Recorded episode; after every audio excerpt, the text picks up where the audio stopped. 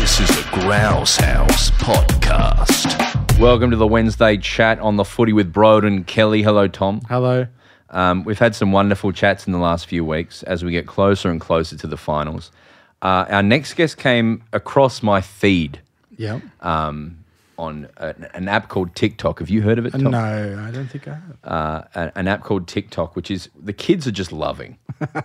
and uh, I just saw the most brilliant, fascinating, interesting one minute video that ticked like nine of my interest interest boxes. and uh, I, I thought we have to chat to this person. Uh, Ken, thank you so much for coming on. Hi, Broden, Tom. Thank you. We really appreciate. How is Queensland today? Um, I, I wouldn't know. Where are you? I'm in Melbourne. Jet, get out. Are you really?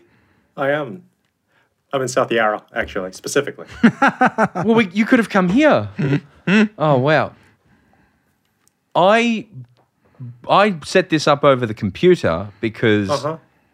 the reason I brought you on is you've created a brand called Queensland Football Club, or a, a, you've, created a football club called Queensland Football Club, Yep. and they don't exist. They don't play. They don't. So I sell, yeah, football merchandise for a club that I made up. It's fantastic. So I, I'd love. Could you? I believe this started in 2020. What was your 2020 like? It was horrible, um, just like everyone else's 2020, really. Uh, I'm a I'm a doctor, Wow. and I usually work as an assistant surgeon, uh, doing things like helping out with hip replacements, knee replacements, that sort of thing. Wow. But um, the first part of the pandemic, all that stuff was put on hold because we needed our medical resources for the front line, myself included. So I did the first two weeks of hotel quarantine, um, and then later did vaccination, vaccination counseling, that sort of stuff. Like pretty heavy to start with. Yeah. And I was kind of lo- I was kind of losing my mind. It was really scary stuff. Like it's not um, the pandemic as we know it now, but in the early days, it was like all we had were doctors like WhatsApp group chats of like other doctors dying. Yeah. So I- uh, it was pretty heavy. I remember I remember seeing on Four Corners in the ABC a lot of I remember a thing that really shocked me because I just thought doctors were all once you're a doctor your life's easy You- it's very clear what you do I thought so. and I remember seeing a lot of like particularly GPs and like having to figure out how to keep their staff alive and safe but no masks being available and like Exactly, people yeah. going to Bunnings and getting like paint spray ones and like going we're go- like just Yeah, yeah, literally trying to do your best and it was really like we've got to try and help people and not die doing it. It would have been absolutely Totally. horrifying. Like I wrote my will. Did you really? You know? I really did. And it's not something that I really expected to do. Like at that point, Yeah. my life had been pretty like pretty cushy uh, at that stage. So, but you know, I was keeping up a brave face for myself, um, but I kind of didn't realize how stressed I was. Um, so by day, I was doing a very like anonymous public health job, but by night, I was kind of lo- like letting off steam uh, online, and I'd sort of created this persona of this guy um, who hated his job and just wanted to leave the state and become a professional footballer at 35 Yeah. and um, I was being like really reckless, I guess, because how stressed I was. I was using my real my real name, my real face, uh, and like I was like tweeting about like my diet, my you know, football strategy. Like I've never played football ever. Like So your goal was just to ascend You're like I'm going to become a professional AFL athlete. I'm going to figure out how yeah, to do it. it just seemed ludicrous to me that how they were like essential workers and they could travel across state lines. Oh yeah, Yeah, of course. yeah, And totally. they had access to all these like tests, and I I didn't. Yeah. Um, despite being you know a frontline person. Yeah. Um, so uh, that kind of went on and it was obviously in jest and the account got popular and then the opportunities came to make like merchandise or sell merchandise for this player i had become. So uh, i took it i gra- grabbed it. Yeah. and uh, so i bought this gold coast suns guernsey like a lot of my tweeting was like cyberbullying the gold coast suns to offer me a contract Hey mate, you're not far off. Tom Tom is one of the very few Gold Coast Suns actual members over yes I, I am aware Yeah. yeah. He's on a wall up there. Are you, are you actually a Gold Coast Suns fan or did you pick them for the meme energy? Look, they seem the most likely to hire a 35 year old like enthusiast Yeah.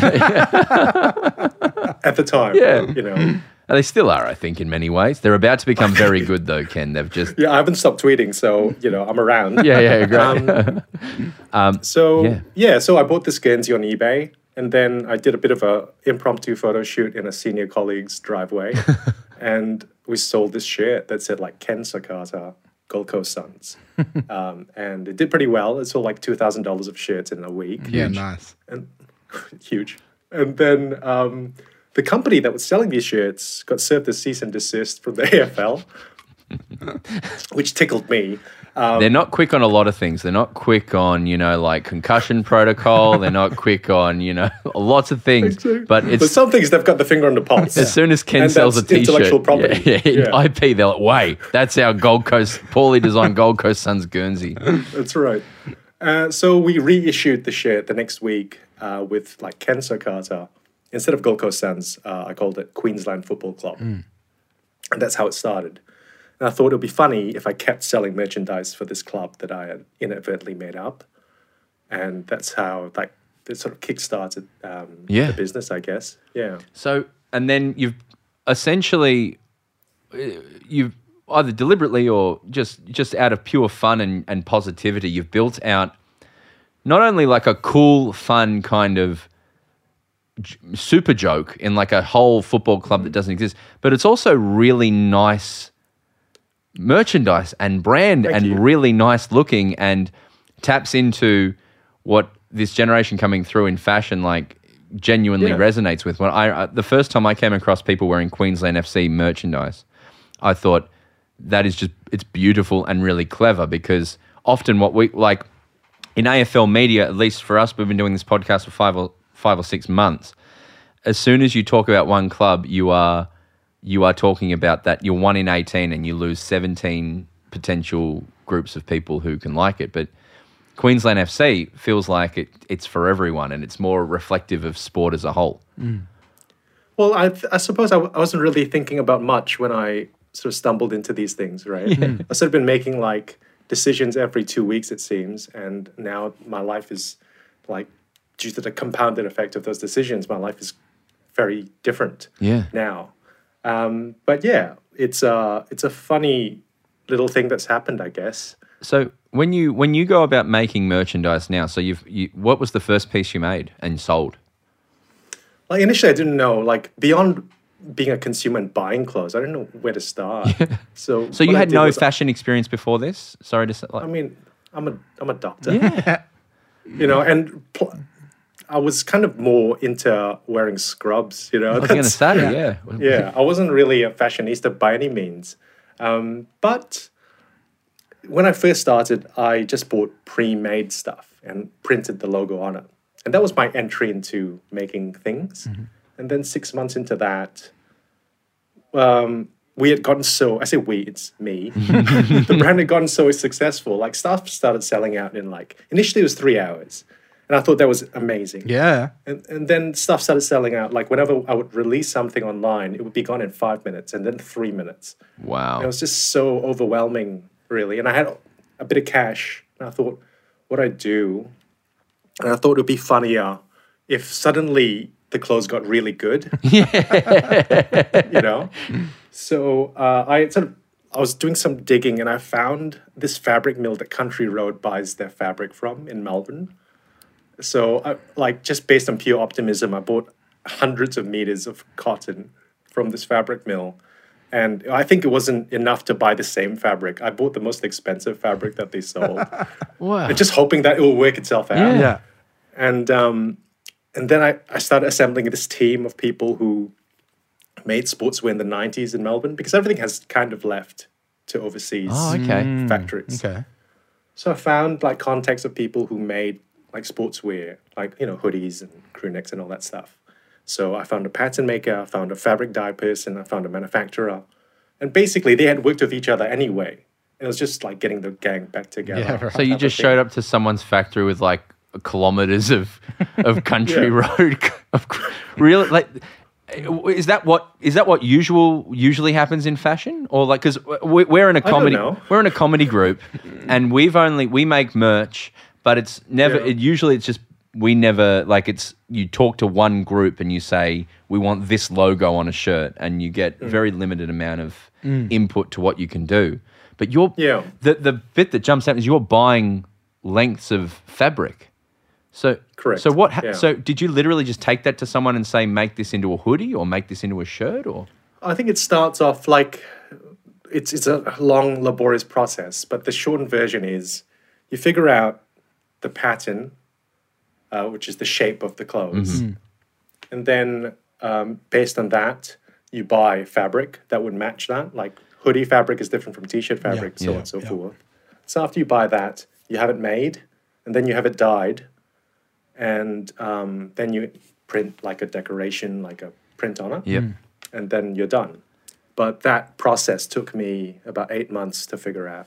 Yeah, but you probably are assuring great quality though. Like that would be the difference between working with a merch company and doing it yourself, right? Oh yeah, yeah. I think uh, frequently a merch company would have would have these generic patterns of T-shirts, Yeah. and uh, they would have like, oh, you want black T-shirt, you know, we'll order five hundred, or we already have five hundred in a warehouse. But this is kind of this was like more of a custom thing. Like we designed it down to you know the centimeter. Yeah. Yeah. Um, it's not a generic pattern. Fr- A frustration we often have when we go on tour with merchandise is sizes. Yeah. I hate sizes, yeah. Ken, because like you think everyone's a large or an XL, and then and then you bring Tell me about it. you're coming back overseas with like three boxes full of S's. Yeah. And like Yeah. no one's small, no one likes this. What's the one? What's the number one size that everyone is? Honestly, you're just like, you're digging up a lot of anxiety for me Yeah. right now. you probably see it on my face. Like there's a there's a minimum that you need to hit because what, what you're doing is you're buying this these lengths of fabric and then you're you're cutting out yep. like that's a medium body, that's a small body, that's a large body. So you really need a minimum quantity to add like a double XL into the mix, and um, you'd really need to be a certain size of company for that to happen. So for a, the longest while, it was like small, medium, large, extra large, and then Nah. Like extra large is kind of iffy, really. Um, but now it's we're into the double XLs. Yeah. and now you get these people complaining like, you know, you're not sizing, you don't, you're not including including us in sizes. Like I'd love to. It's not. Yeah. No. Yeah. When it's you're more doing it from scratch, yeah. Yeah, it's, more about logistics rather than you know my personal feelings towards Sizes. It- it- Yeah. it- which I don't. Yeah. Yeah. Um, I have a question as well, right? So we, in our kind of world, when you put something on sale and it sells out, it is the biggest release of endorphins in the world. Like Oh yeah. we've had some really cool experience. We go, geez, we just we- we're doing our little pod around Australia, and like the feedback we had so quickly is really lovely. So you've experienced that when you're selling merchandise. Is the idea of I've made something, I hope it sells. I hope I'm going to be able to recoup my loss here yeah. how does it feel um, that feeling that you have doing that how does that feel as opposed to i'm sure that when you're doing surgery or when you're a doctor there would be a different Yeah, feeling There's no for feeling. there's no feeling no, it's there's no feeling. Like right now when we operate and we do like a hip replacement, um, there is you don't want there to be a feeling. You want it to be like you're you're assembling IKEA furniture Yeah. again and again and again, like emotionless, um, and nothing is like eventful for your brain. yes Like you want to be completely like out of your brainstem, pretty much. you want it to be yeah you want it to feel like there's no emotion you're not doing a great you're just doing what's expected and that's because if you start worrying then that's when things start going wrong Yeah. And that would be really unusual, really, if you start being conscious about what you're doing. That would be really unusual. right. right. do you put music Yeah. on when you're when you're operating Like frequently the music would be on, but we don't even notice that in a way. Like very often when I'm operating, I'm like the assistant surgeon. Mm. yeah So often like you'll be uh, when we're in dialogue, we're just talking about our day or what we're doing on the weekend whilst we're doing the operation. And uh, it's like it's a funny kind of weird flow state that you enter into. I think ideally anyway. That's really fa- like I find I find that particularly fascinating. Fascinating, yeah. D- Do you Yeah. do you um are you following footy much these days, or or is it more like the culturally that interests you? Like I think you know ultimately all professional sports are a little bit silly, uh, and like we, we shouldn't take it too seriously. Sure. But yeah, I am I do watch it every week. Like Who do you follow? Do you fo- who do you follow? I'm a Carlton person. Yeah, great. Oh, great. Well, we're recording this two days before you play my team, the Demons. Um, how are you Yeah, feeling? I can't, I can't say I'm a Carlton fan. I mean, there's a distinction there. Okay. I'm a Carlton person. Like that's like saying like you're a Japanese person. or and someone who's, who thinks like the Japanese government always has historically done the, the right thing and will always do the right thing. Yeah. That's how I feel. I'm a Japanese person. So are you the good Carlton person, or I, I forget which one's the good one and, the, and which one's the nuff? Are you a nuff? You're not a nuffy. the, the Nuffy is, is the type that says we, right? Yeah. Yeah. Like, yeah, I'm not a we person. You're just a I'm supporter. person. yeah, okay. Well, that's Yeah. that's a good way to be. Um, I would hope that by the end of the year, if you are in the f- grand final, which some people are saying you're going to get there now, I hope you go full nuff, Ken. I hope we see that. Like a face paint sort of thing. Yeah, full like just. I hope that for myself too. I, Like, want to see you nice. throwing haymakers at the MCG. I want you like with. I want you really causing yeah, I some. want to get a life ban Yeah. from the MCG. That cause people to need hip surgery. I think that would be good. Yeah. Um, okay, so what's your opinion on AFL merch, the landscape as a whole? Because I have opinions, but I just would, I'm curious to know how you, when you look at the AFL store, how do you feel about it? it's not very good. Agreed. Full stop. Um, but I think like up to this point, until fairly recently, I think um, it didn't need to be very good. yes. You know, so you could buy like a polo shirt, like from a merch company, you know, made by you know slave labor Yes. somewhere Yeah. in a third world country for two dollars, and you slap a logo like Melbourne Demons, Geelong Cats, Yes. Mm. and you could sell that for forty bucks pretty reliably every season, Mm-hmm. forever. So the, there was, although there was an aesthetic need for things to be different, there's no business case for it uh, up until now. But you can tell that things are moving. Like people, like these clubs are releasing like uh, nostalgia gear, and that's kind of creeping in. Yeah. And I think they've realized that there is money to be made. I guess. Yeah. And that's something that, uh, you know, thankfully with the company I've discovered as well. So I, I, do you, when you look at sports across the world, do you think Mm. one com, one league or sport does merch better than the others and is the you know the best in the world? uh, the NBA is the coolest. for like sure. it's not close. They're the coolest. I think from an aesthetic point of view, I, I I personally enjoy soccer jerseys, mm-hmm. like but through the course of like decades. Mm-hmm. Um, but AFL, like it's a funny thing in, in Australia. Like AFL Guernseys aren't accepted casual wear. Mm. Mm-hmm. Like you would only see a Guernsey at the G or at Centrelink. Yes, exactly. You know, those are the only two places you Yes. see them. So I think you know, part partly it's culture, but Do you think Um, on that question when you talk about Guernsey, there's a there's a, a, a constant battle is what's the age when it's appropriate to be wearing a Guernsey and what's the age when you stop wearing a Guernsey, which is interesting to me because like as a Tottenham fan, I've got a Tottenham Guernsey that I can wear around as a shirt, and Yeah. you go through England, and I have a Gaelic um, football Guernsey that I wear as well, and Yeah. they're cool. Um, but it's I think it's the intensity of having your arms out, obviously, that is the that is the problem. the no sleeves is a tough look. Hey, Yeah. it's a tough look. But- it's hard to justify, really. Going to a game, what do you think's the last age when you can wear? A, I'd, li- I'd like to ask both of you. I'm not really. I, I think it's more of a more of an intention rather than anything else. Mm-hmm. You can, I think you can wear it at all ages. It doesn't really matter, but it's the context. I think, like going to a game, it's any age. Yes. But going to the pub on a Wednesday, like Yeah. Going out then for a it's nice no dinner. age. Yeah. yeah. What would you say, Tom? Yeah, there's that distinction. I would happily wear a jersey to a game every week, but I would never be caught dead in a bright red Gold, Coast Coast Suns jersey in any other situation in my life. I think it's the framing, right? It's uh, the two things that are Uh, my points of concern is one is like I think it's okay if you frame it in the right way. If you wear like a really nice, I don't know, denim jacket and you got a cool hat on, you like you're you're dressed really well, and then ironically almost you've got a, jer- a Guernsey on. Mm. That's quite a good look, I think, to go to the I think footy. that's funny. Yeah. That's like quite nice. You've, there's a bit of thought to the whole composition. Yeah. But yeah. what worries me is when I go to a game, I know a small portion or a, or a large portion of the people there are going, "That's an adult in a Guernsey. That's a loser." like across, like as, but I've just got to get past that. Yeah. Yeah, I think so.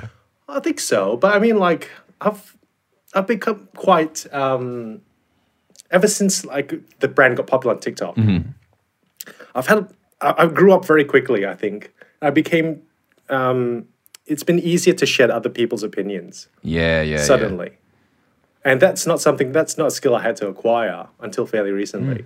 So th- 'Cause- when, when did, did you feel that through making the merchandise? It's it's changed the way that you think about people thinking about you. Or No, well, you know, I'm I'm just a dude, yeah. I'm just a guy. But when I started TikTok this year, I've got something like eighty thousand followers Yeah. now, and it's it's a very bizarre experience to be confronted with at thirty seven. You know, Yes, it's sure. not really an aspiration of mine to be known. Yeah. Um, I mean, it's good for the business, but from a personal point of view, it's like every day you're like confronted with people offering their opinions on your appearance Oh yeah, Yeah. totally. or Yeah. like um, and all this stuff and it's um i've i've yeah i've realized that i, I can just live for myself you know and that's uh We can we can Yeah. we can relate to that. Everything we ever make, like th- it's funny that when you open the door up to positivity that you would get, obviously from everything you're doing online, we feel it the same. We make comedy. Like whenever you open the door up, there's so many people who are willing to say lovely, cool things about you. But when you open up that door, it also opens up to just arbitrary, you know, nasty things that come through at the same time. Mm-hmm. But Yeah. and it, the best thing for your health is to, to do is to take the good ones and disregard the negative ones. But it's genuinely hard to do.